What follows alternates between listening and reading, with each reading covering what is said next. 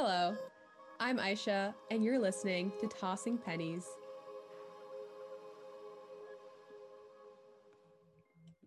Hello, guys. We are today talking about Little Women. Um, I'm quite excited about this topic, actually. I am very excited. Um, talking about this topic is the reason was one of the reasons that I even wanted to start this podcast, which sounds awful, but let me explain. I quite vividly remember um, just like literally sitting on my bed a couple weeks ago and just I remember I had like gone on like a two hour long rant over FaceTime about like Little Women and like how much it means to me.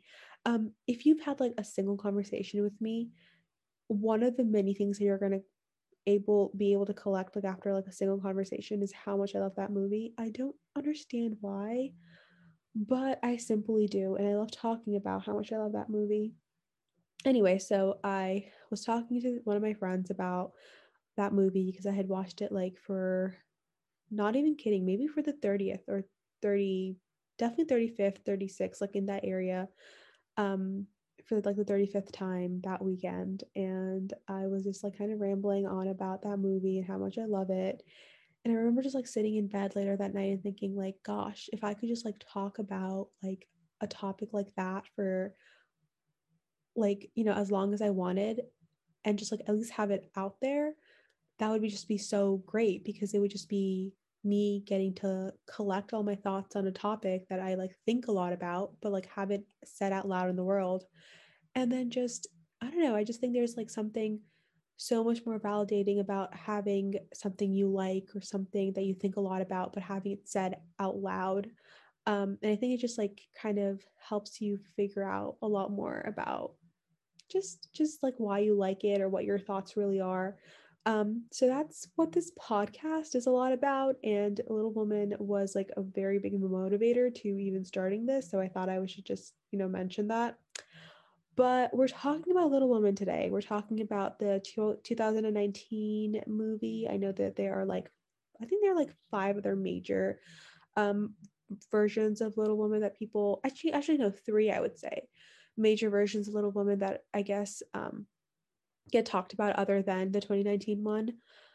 I feel like I could dedicate like an entire other podcast to just kind of dissecting my thoughts on just like comparing the other movies, um, all the different versions of Little Women. But today we're just going to kind of keep it to just the thoughts on kind of the story of Little Women, but also the story as told by um, this movie, which I think is really profound and amazing. And I have very high opinions of it.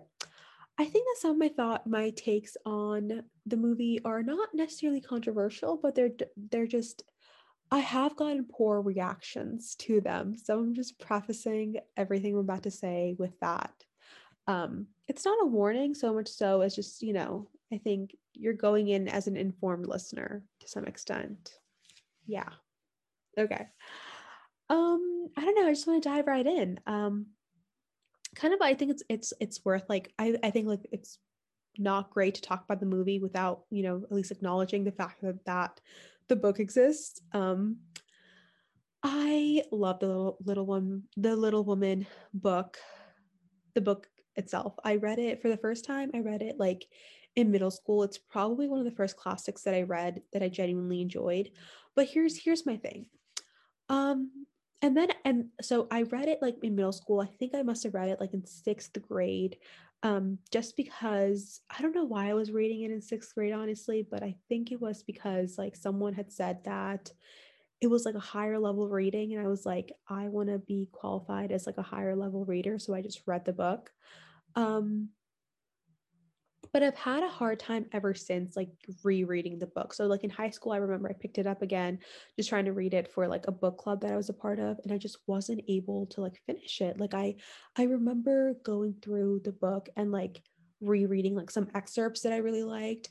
I really love like Amy's monologues or like Amy's a lot of like just Amy's um one liners in the book. And so I remembered where a lot of them were, or I found where they were through the power of the internet, and I would reread them. But I just, and I also read it here and there, but I never was able to like sit down and finish the book. And I still haven't been able to. And I I am like an avid reader. Um, and I thought for a while that it was because I don't like classics, which, you know, until like two years ago would have been the absolute truth. And then like last year, especially, I went like on like this like binge reading kind of rabbit hole of reading basically like all the main classics that I knew in my head. Um, so I don't think it's that, but I think I think there is something to be said about like I don't know. I just think the experience of reading books changes dramatically when you watch it in like live in live motion like you watch like a movie of it um does it necessarily like taint the experience of rereading it? I don't think it happens for all books but i think that there's a special effect with classics where it does. Let me clarify. I think that's like part of the longer or like a, a longer conversation that we could have had we could have about like why people find classics so uninteresting today. Like it's kind of I don't know, I just think it's funny that like classics are classics because they were like extremely popular at a time and they've like held the test of time and they're like popular like two centuries, maybe more um, after. And I think that's why they're popular because people liked it liked it enough to like make it you know something that they read to their kids or something that they like wanted other generations to read and that's why like you know for example the book little women it's been like two centuries or almost actually no i don't know if it's been exactly two centuries but it's definitely been like it's near nearing 200 years since it was written but it's still a book that's widely celebrated and talked about. And you know we literally just had a movie recreation of it three years ago. So it's interesting that these books like were so meant so much to people. And then like today not that it doesn't mean as much to people like i'm i'm like literally recording a podcast about little women but i think like more people find it difficult to read these books like read classics than you know especially for books that are so widely celebrated and loved um, it's interesting that like an entire population just doesn't find them as exciting. And i think my theory on that is that um, like most of these classics are like blueprints for a lot of the plots that we see today, not only in like other books or like newer books, but in movies and TV shows and all these other things that like require plots right like i think like an example that just comes to mind just because i'm staring at pride and prejudice like on my bookshelf right now while i'm talking um, is pride and prejudice and i think like there are so many recreations of the pride and prejudice like plot of that whole dynamic is like widely celebrated in like so much cinema um and i think that like a lot of the other themes of pride and prejudice like in smaller portions is also i feel like i see it reflected in a lot of other movies and whatnot and it's just interesting that you know, I, I think that it's like a harder read. Like if you tell someone to read Pride and Prejudice, they'll probably have a harder time than like if they had to watch like 10 Things I Hate About You, which is like an hour and a half long movie, which is not at all anything like Pride and Prejudice, but like the themes of um uh, just, just some of the relationship dynamics are a little bit similar. And that's what I mean by like these books are the blueprints for a lot of the more a lot of the plot lines that developed like later on, like you know, like a a movie that was produced like years and years, like decades after Pride and Prejudice was first written by Jane Austen. It's it's just like an easier plot to consume because it's like an hour long video hour long movie like the characters are a little bit more dramatic than the classics so they're like a little bit more entertaining to watch and there's just like a lot of things that are like just they're they're made purposely so that you are your attention is bought by it and I think that's part of the reason why classics have lost, like, I wouldn't say they've lost anything because I still really do enjoy reading them. But I think that's why it's harder for people to read classics. It's because a lot of the stories, a lot of the themes that gets that have, you know, that gets explored in classics, whether we're talking about like greed or vanity or, you know, like friendships gone awry or like the many difficult stages of like growing up and getting older and losing childhood and then also like the several takes on relationships that like all these classics take on i think get explored in much more quote unquote like exciting ways like in newer movies that are made movies tv shows books that are literally constructed to grab your attention. And then so then when you read the blueprint you're just like not as excited because you read more like plot filled or very like dynamic versions of that same character, that same plot over and over, and you've seen those different versions of them. So the blueprint is not as exciting to you. And I think I think with classics, like my relationship with classics shifted a lot when I just got like this appreciation for writing. Um, like, do I think the picture of the Dor- of Dorian Gray is like the most like profound book in the world in terms of plot? Like, I don't know, not necessarily. But do I think Oscar Wilde is like an incredible writer and his writing is literally just it's it's incredible and I genuinely enjoyed like reading the words on the pages of that book. Yes, 100%. And I think that's what made that classic so memorable for me was like the very um like the incredible imagery and the just the way that he ordered and used words um were, were very like Oscar Wilde esque things. I'm talking a little bit about Oscar Wilde because I recently like ordered a book of poetry and I'm not like a really big poetry person because unfortunately like I'm still stuck on that. I don't know. I just I just I've never like gotten poetry and I'm like really trying to get it. Like I'm I'm like my mind is open and I'm trying to like get more involved in reading poetry and understanding why people like it so much. So I'm trying and everyone recommends Oscar Wilde to me all the time. So um, he's been on my mind because I just literally got his book of poetry like the other day. So I have to sit down and start like skimming through that book. But so yeah, I just wanted to kind of start this podcast off. I kind of went on a rant, side rant over there, but that's okay.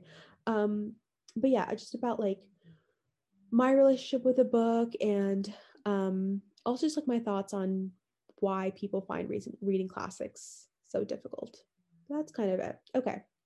Moving along. So little women um i think it's it's it's a story about multiple things. I think that like the thing that most captured people's attention when it was first published was definitely the, the very like domestic and mundane character of it all. Like i think it's a book that you read to just know what was going on in their life like on a day-to-day basis. Like exciting things did happen and there were like definitely like moments of like a lot of excitement but it's not like in a typical sense. It's it's a lot of stuff that you have to take meaning out of and um i think i think just generally like it was supposed to be a very mundane and very like um easy to read type of of literature.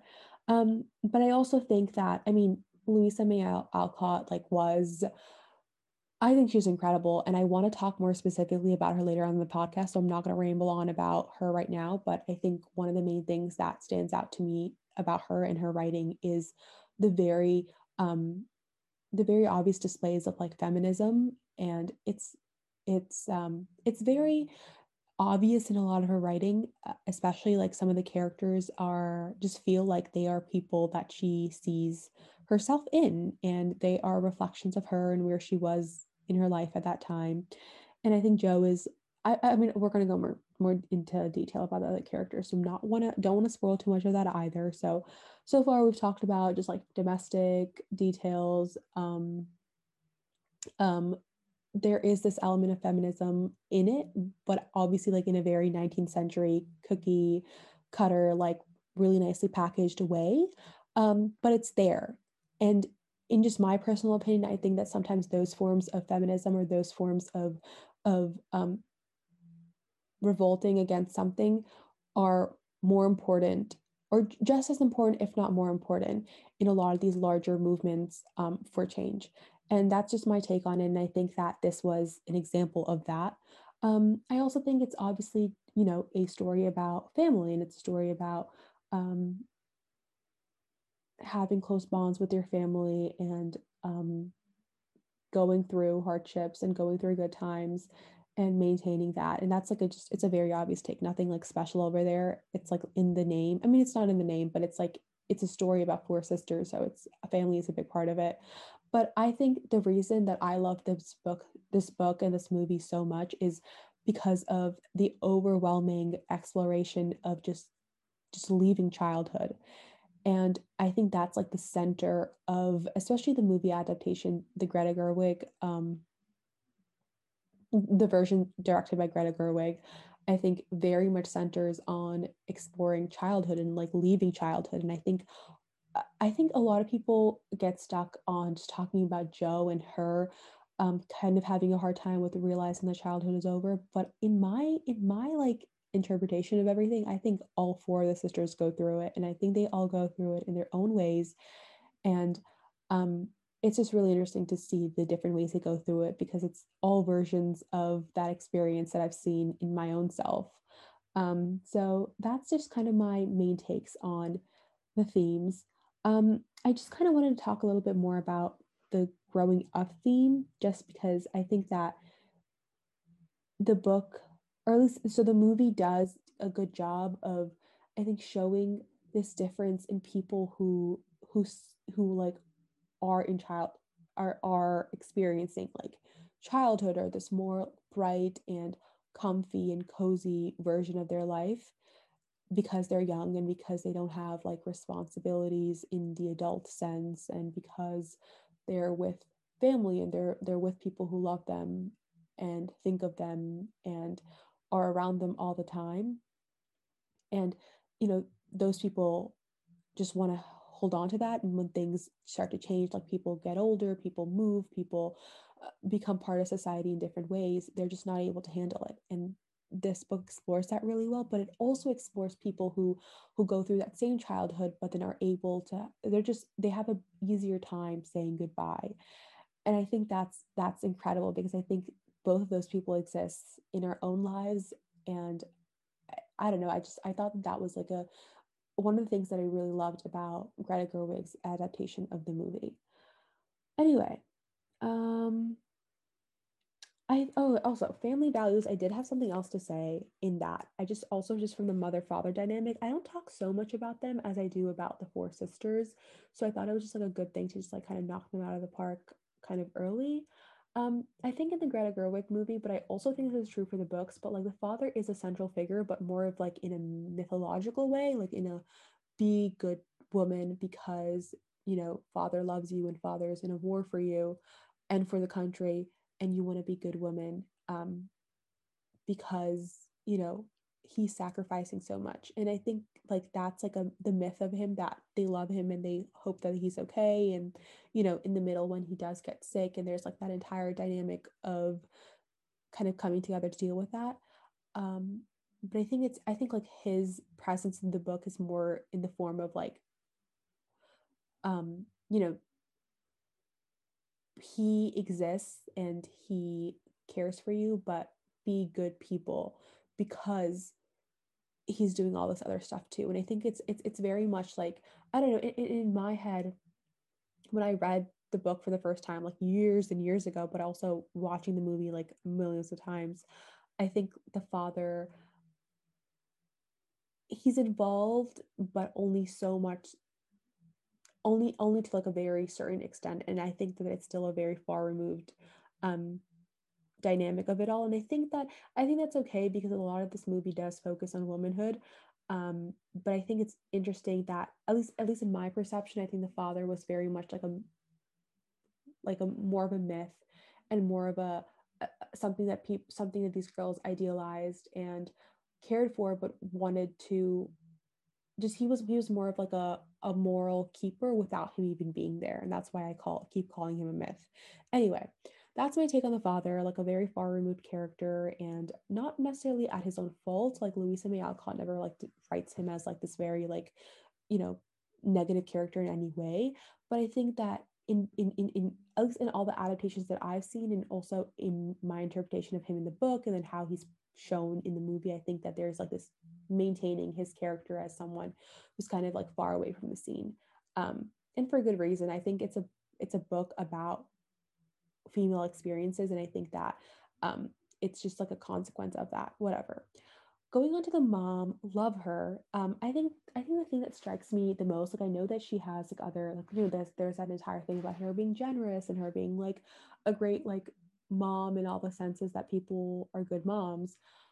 But I think the thing the the one scene that stuck out the most to me and I and I regularly think about this scene actually is like the one where her and Jo are having a conversation about temper and anger and in the book I would say she talks about it a lot more in the context of her relationship with you know the father like with you know the girl's dad uh, her husband. I don't know why I kept saying with her husband, but um, but in in the movie there's there's more of this like agency over like why she's she's angry. Like that's the entire, you know, she she gives this talk she has this talk or this conversation with jo because jo does something in in in, in a rage in like just like you know um a burst of, of, of rage and she regrets it later and she's just kind of like reflecting on why she's so angry and why she can't deal with it. Um and, and, and it's, it's like really great because i feel like i feel like women just don't often like admit to being angry not because they don't want to but because it's not like a pleasant thing to talk about anger when you're a girl and talk about feeling rage and i think it's becoming a thing like it's i think the past like couple of years it's definitely pop culture and just i think we could talk about all the influences in music and in in, in, in cinema and whatever that like has created these characters who are in a way like more idealized for their anger and for their indifference and intolerance to like people walking over them whatever but i think especially for a book written in the 19th century but also i think this thing called still exists. I think that acceptance of like angry women is more of a thing that is accepted in pieces and accepted in like pretty scenes or like very controlled scenes in books and movies and whatnot. But i think like on a general level like we're as a society are still not like comfortable seeing or talking about women being angry because you're always expected to be like the one who um like keeps the calm or like whatever like has all these like great things about you so you never get angry like whatever. But i think it's like it's it's very validating in a way to see like both jo go through like just being angry and not knowing how to deal with all this rage but then also the mother saying like no i deal with what you deal with. And you know i come across as this really like calm and cool and collected motherly figure but i'm angry every day. And i think there's something so validating about that because like you can experience like these really like i don't know if anger is always negative but these really strong emotions but you know still be a kind person and still have all these other things that are great about you but just like feeling emotion strongly is just one of the many aspects of, of, of, of who you are and how you process things. And that's, I don't know, I think that that, that scene was very validating and her having that conversation with her daughter and being like, no, I get angry too. And I've been dealing with my anger for a while and it's hard, but it is what it is. Is is it? I don't know. I, I it's a scene that I think about a lot, and I it's my like if I talk about the mother, the Marmee, I I thought I talk about that scene. Kind of now going into the the the sisters. So okay, just for some context, I'm sure that anyone who even clicked on this podcast, also I'm like 99% sure I'm not even talking to anyone right now. Sash, no one's even listening. But I mean, if you're listening to this, you're listening. So that's something. So hopefully you've like read or heard or like seen the movie Little Women. So you would know that they're four sisters. Um, I probably should have done this a lot earlier into the podcast, but it's okay. We're learning. Um, anyway, the oldest sister name is Meg. She's like this very, like, especially when she was younger, she was this very, very, I would say optimistic, but also also realistic. But i would i i don't know i character i i characterize her more as optimistic. But you know she was this girl who was like obsessed with glamour and like luxury and pretty things and having you know having pretty things. And um I think I think it's her who says her or Amy I can't remember who who like in the movie says like it's so dreadful being poor because you can't have all these pretty things. And it's like in kind of like a very naive way that she says it but it's like I don't know I find it funny. But you know as she gets older you see her fall in love with like Laurie's tutor I forget his name but you know not like the most well-off guy like not a guy who would be able to like afford her anything more than like your standard house. And more than like more than your standard house more than a standard house. And um, you know she's definitely not able to just like spend money on dresses and jewelry the way she would talk about when she was younger. And i think she's like this perfect representation. Again i'm i'm going to be talking about a lot of these characters th- through the lens of growing up and you know experiencing and saying goodbye to your childhood in different ways. And i think that meg is very much you know the the personification of that that that well not person i would say i would say that meg is very much you know i would say that meg's story is very much the story of when you're young you're you have all these expectations for all these things because you just you just don't it's not about being realistic but it's more about like you don't understand um why everyone can't have everything and i think that's like very much a childlike thing to like just think that um everyone can have everything in the world and i think that for her like growing up wasn't necessarily like getting past that but it's more about like when you're older and you look back and you realize like oh i wanted all these things and now i'm here. And it's not necessarily sad because she's still described as as this girl who like likes the situation that she's in like it's not perfect and i think that on, on the one hand it could be like a story of growth and the story of like realizing that like you know wealth and material stuff is not everything and like having like you know someone that you really love by your side is like all and yada yada yada. Like i think that's like a sweet message in its own way. But i think it's i find it more interesting to think about that her story is more of like a representation of you know um having expectations and then not meeting those expectations half because of you but also half because of just the just the way the world works. And it's just that's that's her story of of, of not meeting her own expectations. And um it's not necessarily things don't necessarily turn out poorly which i think almost like makes this entire dynamic so much better. Because it's not like she's like very obviously sad but it's like very obvious that like you would not have expected her to be like you know living in an average house and to, to, to, to not have married wealthy and to not have um, pretty, you know, pretty things in the way that she wanted to have especially because when you when we saw her as a young girl we saw her as someone who had her mindset to to probably marry up and to to live in society and like galas and and go to you know get to wear ball gowns and do all this just do stuff that rich people did. And she didn't get that. And it's not necessarily sad, but it's more of like a display of her reality. And I think that that's um it's also validating and it's in, in a way where you don't see like this like glamorous happy ending. Um I think in a, in a way she does get her like quote unquote happy ending because she does talk about how she realizes like you know this is the life that she wanted and she's happy with what she has even if it's not like all this wealth. But on the other hand, I think that it's, I think that even, I think, I think in exploring that storyline, Greta Gerwig did show us that she, she's not, she's not content because she didn't get what her child self wanted. And that's, and that's it. And that's what it is. And I think, again, it's like just the idea of, of having these expectations for yourself and not meeting them. And it's not like you're worse off, but you're because you're still, you know, you still have food on the table and you still have you still met like your other expectations, but it's more just realizing that like things do not work out the way things don't always work themselves out is kind of the moral of her story, which is great. It's fine.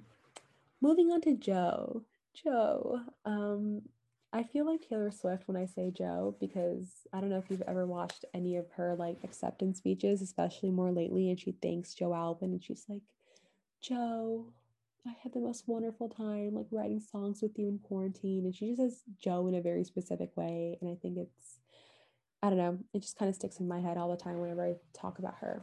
Anywho, talking about Jo. I love this character. I think everyone who feels any connection to Little Women thinks like there's they're like the reincarnation of Jo. Um, but I think she has like all the the main things like in a checklist that you would have for like a female character that a lot of like like unhinged college females um like see themselves as so i think like it's very fitting in its own way I think she's very much the, you know, she's like this creative person who just has like this like complete like madness over wanting to achieve all these things and to have all these things more in like a less in a material way, the way like I think Meg had about like money and wealth and mansions and status in that way, but more of like a wanting to write and wanting to write in you know in in in in really cool places and getting to travel and getting to have adventure or whatever all that stuff. And um i really like that her like her like energy is it's not described in like this like really like overly romanticized or overly like almost like un like an unnatural way but it's more of like a going through dips and and and and finding your wave of of wanting to like do all everything and wanting to conquer the world and then like having to take a step back and kind of like reeling in your own reality and then like having this like fervor of like creative energy all again and then like you know you're just going through waves and i think that part of jo's creative madness is what like makes her so interesting to me um and i think she's like a perfect display of also just like female ambition and and and I think that that experience, and I call it female ambition rather than just ambition because I think that ambition does mean and does play out differently when you're a girl. Um, because even with like your dreams and with like this, you know, with like this like insane, not necessarily insane, but with like this energy of wanting to do all these different things, um, you are held not only by your own expectations, but just like by just larger expectations in society. And I think that's why female ambition, I think, holds down more weight in certain senses than other than just like using the word ambition. So that's why. That's just my little take on it. I also one of the things that stuck out to me also just like her inability to handle criticism, and I think that that's just like a reflection of her growing up in a household where she was always, you know, she was the only writer or like well the only writer who did who wrote in the way that she did, and she always like heard good things and when she gets older and is told things critically like when friedrich that german professor says like i don't love your writing it it it messes with her. And it kind of reminds me of rory gilmore. Um, i haven't really watched gilmore girls but the entire like all of gilmore girls is always on my for you page because it's it's very much in my demographic to have watched it but i just haven't gone into it. Slash it's like too long for me to actually watch. So at this point i just like kind of memorize the plot points through my for you page and that's why i'm able to like make these references but it kind of reminds me of rory and i don't remember who rejected her but someone definitely told her that her writing's not great and it kind of messed with her and i think that Jo is Jo went through something similar but she kind of got back on her track but i think her inability to handle criticism is both like endearing in the way of you kind of see why she is the way that it is she is but just her reaction to it. Um, and later on like her her kind of regret over how um, quick to anger she was. And i think that i think i just think like that her her it's never it's not always just like her reaction in the moment but it's a lot of her reeling afterwards that make the experience so realistic. And um you're able to see yourself in like her like emotional disarray because it goes through so many waves. And i just think that's part of um, why she's just such a relatable character for so many. Um, i think that there's also like you know this idea of yeah just like just her general excitement it's it's literally like contagious. And um it's it's also like I, this was something that i thought about kind of when i was like writing um up like what i wanted to say for this little podcast segment. But i thought a little bit about how interesting it is that like especially for this for this um for this in the in, in like the time span that this plot kind of plays out which is like they're still young relatively young. Um i think Jo, like in my head i don't know what her exact age is when she's like at her oldest but i i would still say that it's in her late her her early 20s but you still see them quite young and you still you know i i don't i don't know if i'm going to be like my the best version of myself for like years to come and i've accepted that. Like i think that there will still be parts of my personality that will be too intense and some parts that will need to be kind of like upped a little bit and not necessarily like to change how i react to things but just to like react in ways that um means that I've like grown and that means that I've made progress in just like my own humanity, whatever that means. but my point being like i think like i've realized that like i'm not going to be the absolute best version of myself for like years to come until i've like gone through you know until i've kind of spent more time on this planet and had experiences that shape um you know becoming a better version of yourself in whatever way that means and my i'm saying all this to kind of bring it back to this book in where we see these characters still imperfect but i think a lot of their imperfectness still has to do a lot with like just being young rather than just like being flawed characters. Like eh, all characters are flawed i think that when people write perfect characters it's it's extremely annoying because you're like what am i reading? Like this is completely unrealistic. But i think like a lot of their more major flaws has a lot to do with growing up and not having grown up enough yet, um, which are both really great things on its, yeah. So my entire point being like I think that there's still like a lot of this like naive excitement, but it's not all naive because she does end up publishing a book by the end of the book movie, so that's great. But um, there's a lot of her excitement that I think I just personally attribute to just like being excited about having all this creativity rushing through you all the time and being young and not having 50 million responsibilities and i think that that's i think that i think that with meg when she gets older we see that that dims down a lot because she's she fits really into you know she very quickly becomes like this very fits into that very domestic um little cookie cutter life that she had planned for herself so it's okay. But i think that you know her excitement kind of dampens not only because she didn't meet, meet her expectations but also like growing up or becoming an adult in whatever sense of the word um, kind of did that to her. And i think Jo, in not only like saying that she doesn't want to get married but also in kind of just like rejecting the idea of growing up is able to do all these incredible things in part because she rejects the notion that she has to become realistic or become practical in whatever sense of the word um, so that's my little stuff on her. I also just like wanted to kind of give a nod to the ending because I want to talk about the ending like separately later on in the podcast, but I also think it's kind of fitting to just say my thoughts about it right now um because I'm talking about Jo in my in my opinion but I also think this is like literally this I in my okay when I first watched the movie, I thought this was what was happening. And then later on, I realized there was like a debate on this because people thought different things about the ending.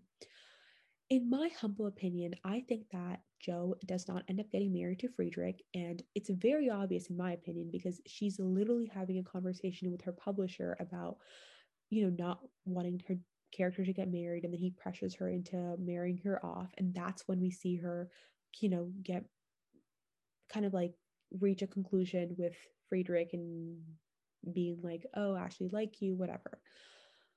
In my opinion, all that is part of her book, which then gets published by the very end of the movie.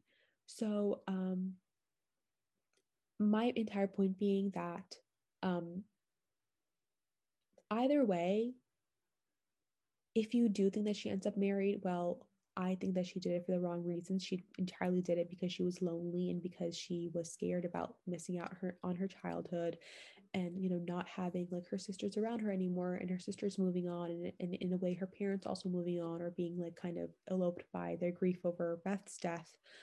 Um, and I think that if she does, if you believe that she does end up getting married, it's I in my head it's solely because of that. If you think she doesn't end up getting married, I think that there is definitely a lot more. I think she's definitely off at a better in a, in a better place than she would be otherwise. But at the same time, I still think that there is this remained sadness just from the viewpoint of you know still mourning her childhood and still kind of being stuck um, in the fairy tale of what it was like when you know she had her four sisters around her all the time when she was in that very picturesque cozy um, family. And when she was just writing and, and, and getting applauded for writing anything. And um, i think there's like some sadness to that as well. Anyway moving on. Amy. Oh my god amy. Amy gets a lot of trash all the time particularly because of laurie because everyone's like she stole laurie ugh get over it.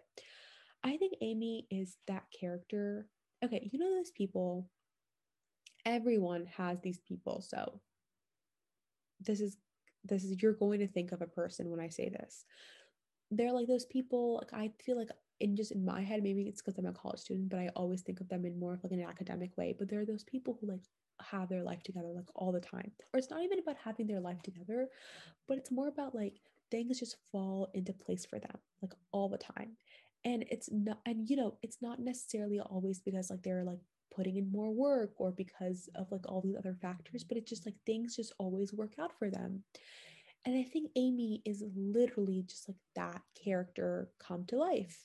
It's it's about like a girl who I think it's some of it is like young younger sibling syndrome of just like not realizing um you know that she is kind of ignorant and like not really emotionally intelligent in certain ways like not realizing how her actions hurt people or like reacting too big you know it, reacting too big reacting not big enough or not thinking through something enough. Um, i attribute a lot of that to like younger just being a younger child.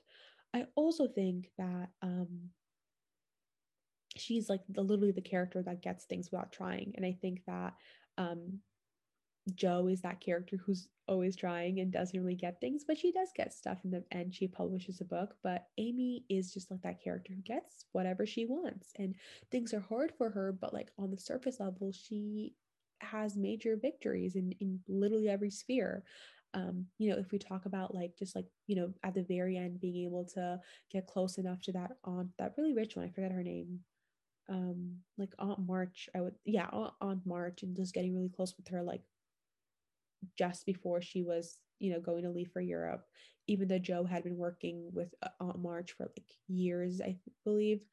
Um, you know, then getting to go to Europe and getting to go to like painting class and then being like courted by like two guys, like, you know, getting to marry rich like she always wanted, unlike Meg, who kind of didn't go down that rabbit hole, even though everyone thought she would and also ending up with Laurie, who she like was obsessed with since, since she was a kid. And in all those ways, like you really see her kind of like leave least scathed in a way. But at the same time, I think that there is this sadness, even though, again, I'm kind of keeping on with my little theme of like how there's something kind of little bit like off with all these characters and in their conclusions. And I'm saying all this because it like adds up to something at the end. But um yeah, I think I think like she still ends up with Laurie who like I mean, in my head, Laurie Laurie's first choice was always Jo and he ended up with Amy only because um he couldn't get Jo. So at the end of the day, she's like married to someone who she was a second choice for. And I don't know if it's something that she like automatically feels very sad towards or something that she even realizes. I think it goes back to my earlier point about how she's like a lot of she's pretty ignorant to a lot of ways that she affects people or she hurts people or whatever else. Um, but that's just my take on her.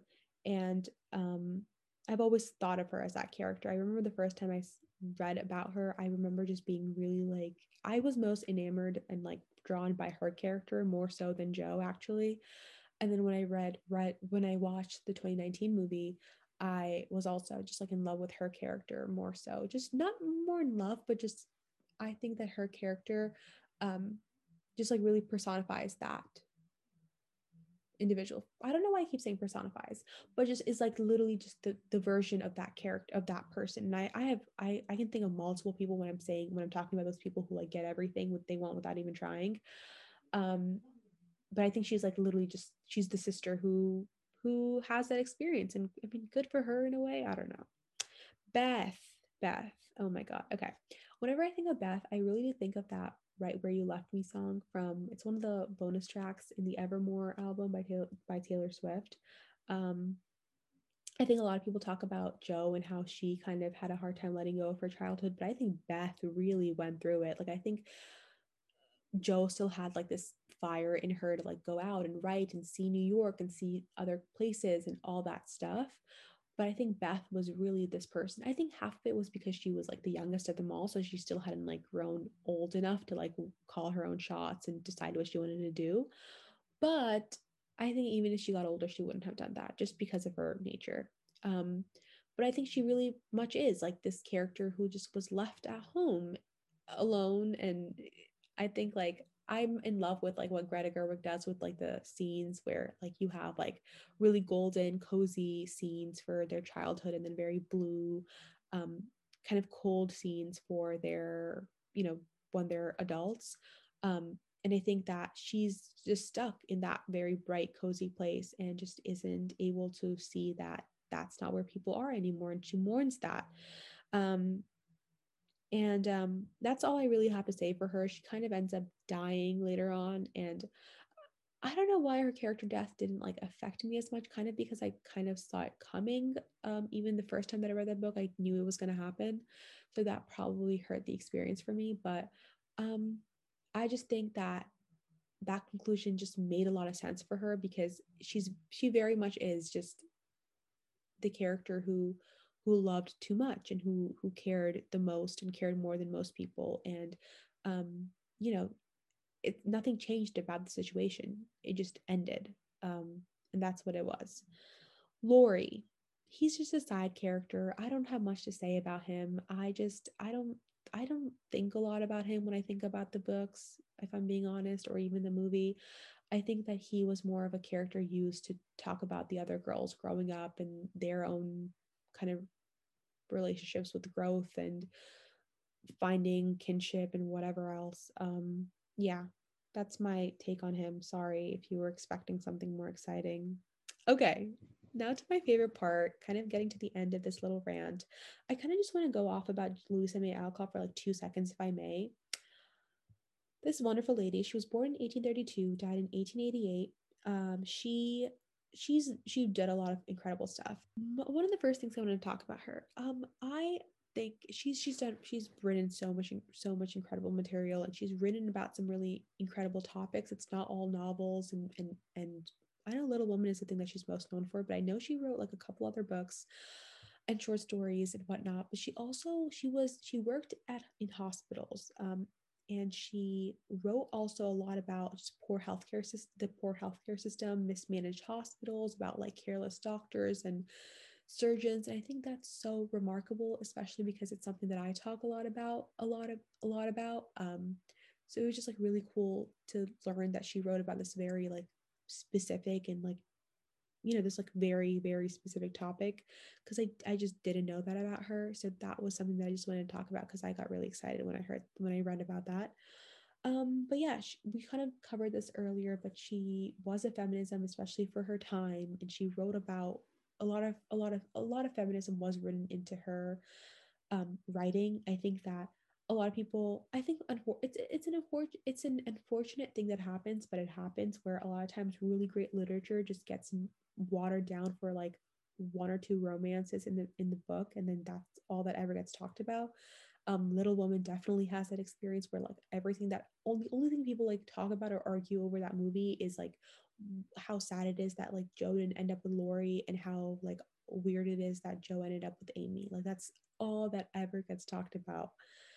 And um I don't know, my favorite part about her writing, especially in terms of relationships, was just like she talked about how romance wasn't, you know, necessarily this like really pretty cupid, like heart eyes, flowers, like all, you know, that that entire like very romanticized version of marriage and whatever else that we are kind of just that we kind of have shoved down our throat through like movies and pop culture and like literally everything else, like literature, conversations, whatever.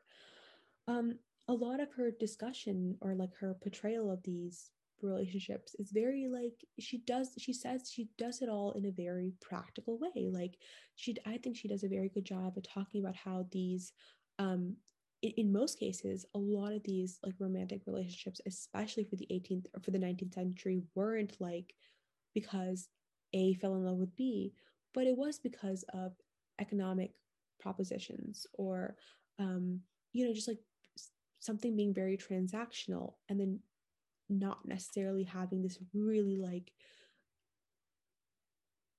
great or magnificent end. And um, I don't know. I, that's one of the things that I like the most about her talking, her writing, especially like when she even writes about relationships, but she writes about them in a very practical way.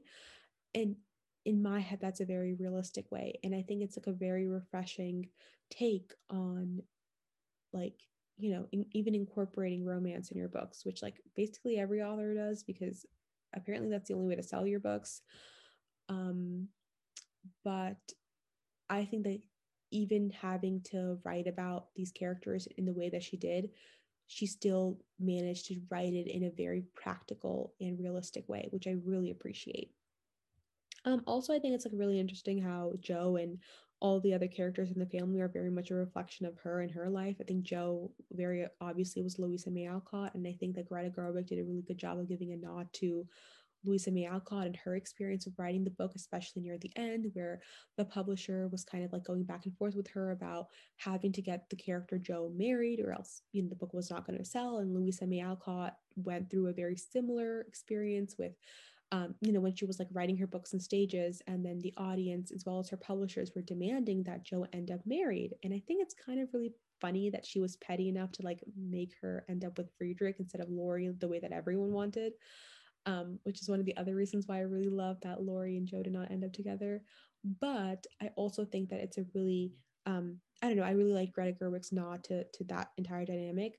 I also really like that at the very end, and I guess we're kind of getting to talking about the ending at this point, but um, at the very end where the publisher's kids kind of run up to him and are like, what are, what is this? Like what ha- happens next? Like in, in the very first, um, I think like excerpt that he gets or the very first um, couple of chapters that he gets from Jo of the book. And I think it's really great because I think that's a very great um nod to kind of why that book became really popular in the first place. I think the very domestic details of the book is what caught people's attention. I like to think of the book as like a vlog um in a sense. I think like I've thought about this a lot actually and I thought a lot about like why people really liked the very domestic nature of the book and i think i always wonder like why i really like some of my favorite movies are movies where like nothing particularly great happens.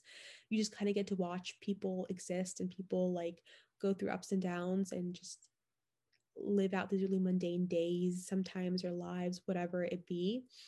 And i realized like that's like the marketing or that's like the brilliance of vlogs as well. Like you just like seeing the just the day to day um kind of details of someone else's life and it's one of the i mean I, feel like i see that in my conversations too where sometimes i'll like facetime someone and i'll just like give them a rundown of my day or i'll, I'll talk to my mom and i'll just like literally tell her every de- detail of my day for no other reason than just wanting to talk about what happened.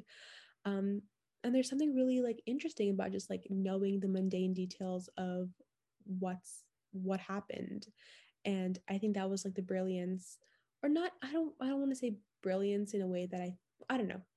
I think the brilliant the word brilliance could be used but i think that's just also what really played in for the success of the book along with her brilliant writing obviously but um and then we can get into this entire other conversation about like the war and how it was really helpful to see like you know a, a story of kinship and family and all these other good values and whatnot. Um and kind of just like getting to the ending i think that i kind of just wanted to get back to a couple of my points about like just loving how mundane the ending is like nothing like huge happens like I, I, stay, I think from aside the book publishing nothing like very big happens for anyone and that's okay and i think that i love it so much because that's how it is like most things don't end up in like some very perfect everything wrapped up, no loose ends. Like, you know, n- things don't end up that way. Um, and I think that it's one of the reasons why I love the story so much. It's because you just hear about these people's lives and there's like no conclusion and there's no like, oh, things worked out the way they had to work out. It's more of like you heard about their lives and it was messy and feelings got hurt and um, you know, things happened and you read this entire thing or you watched this entire movie about these people and that's it. And there's no brilliant ending. There's no brilliant like you know all these things happen. It's a very mundane like these are the circumstances and that's how it is. And that's the other thing about like i kept bringing up like the sadness or not sadness but there's like kind of like clink in the armor that all these girls had. And i really like that that exists because um a like it makes for like imperfect characters which is always great but um it also like just adds to the sense of like a very mundane ending um, in the sense that again nothing spectacular resolves for anyone.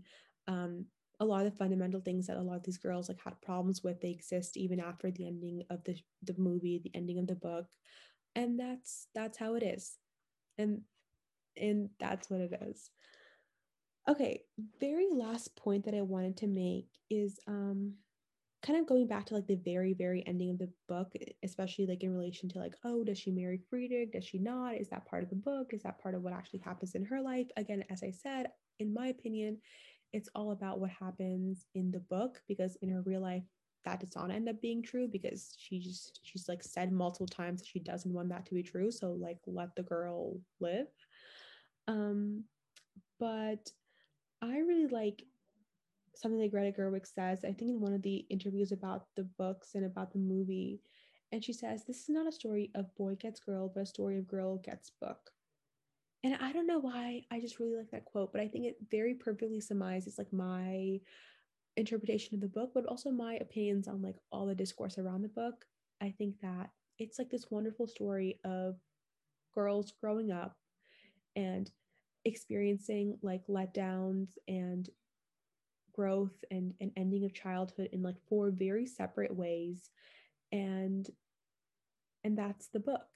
And i think it's great. And i and i love it. And i could i've talked about it way longer than probably was necessary. I'm sure no one is listening right now. That's okay. Um but i'm i'm really excited that i got to share just some of my thoughts some um a lot of my thoughts on this remarkable story, this remarkable movie. I would love to talk about like the movies in terms of comparing the movies, but I feel like that podcast episode would go on for like hours, which is not great. So we'll see if that ever happens. But well, thank you for listening. And that's really all I have for today. Um, all right, I'm to go to sleep now. So, yeah.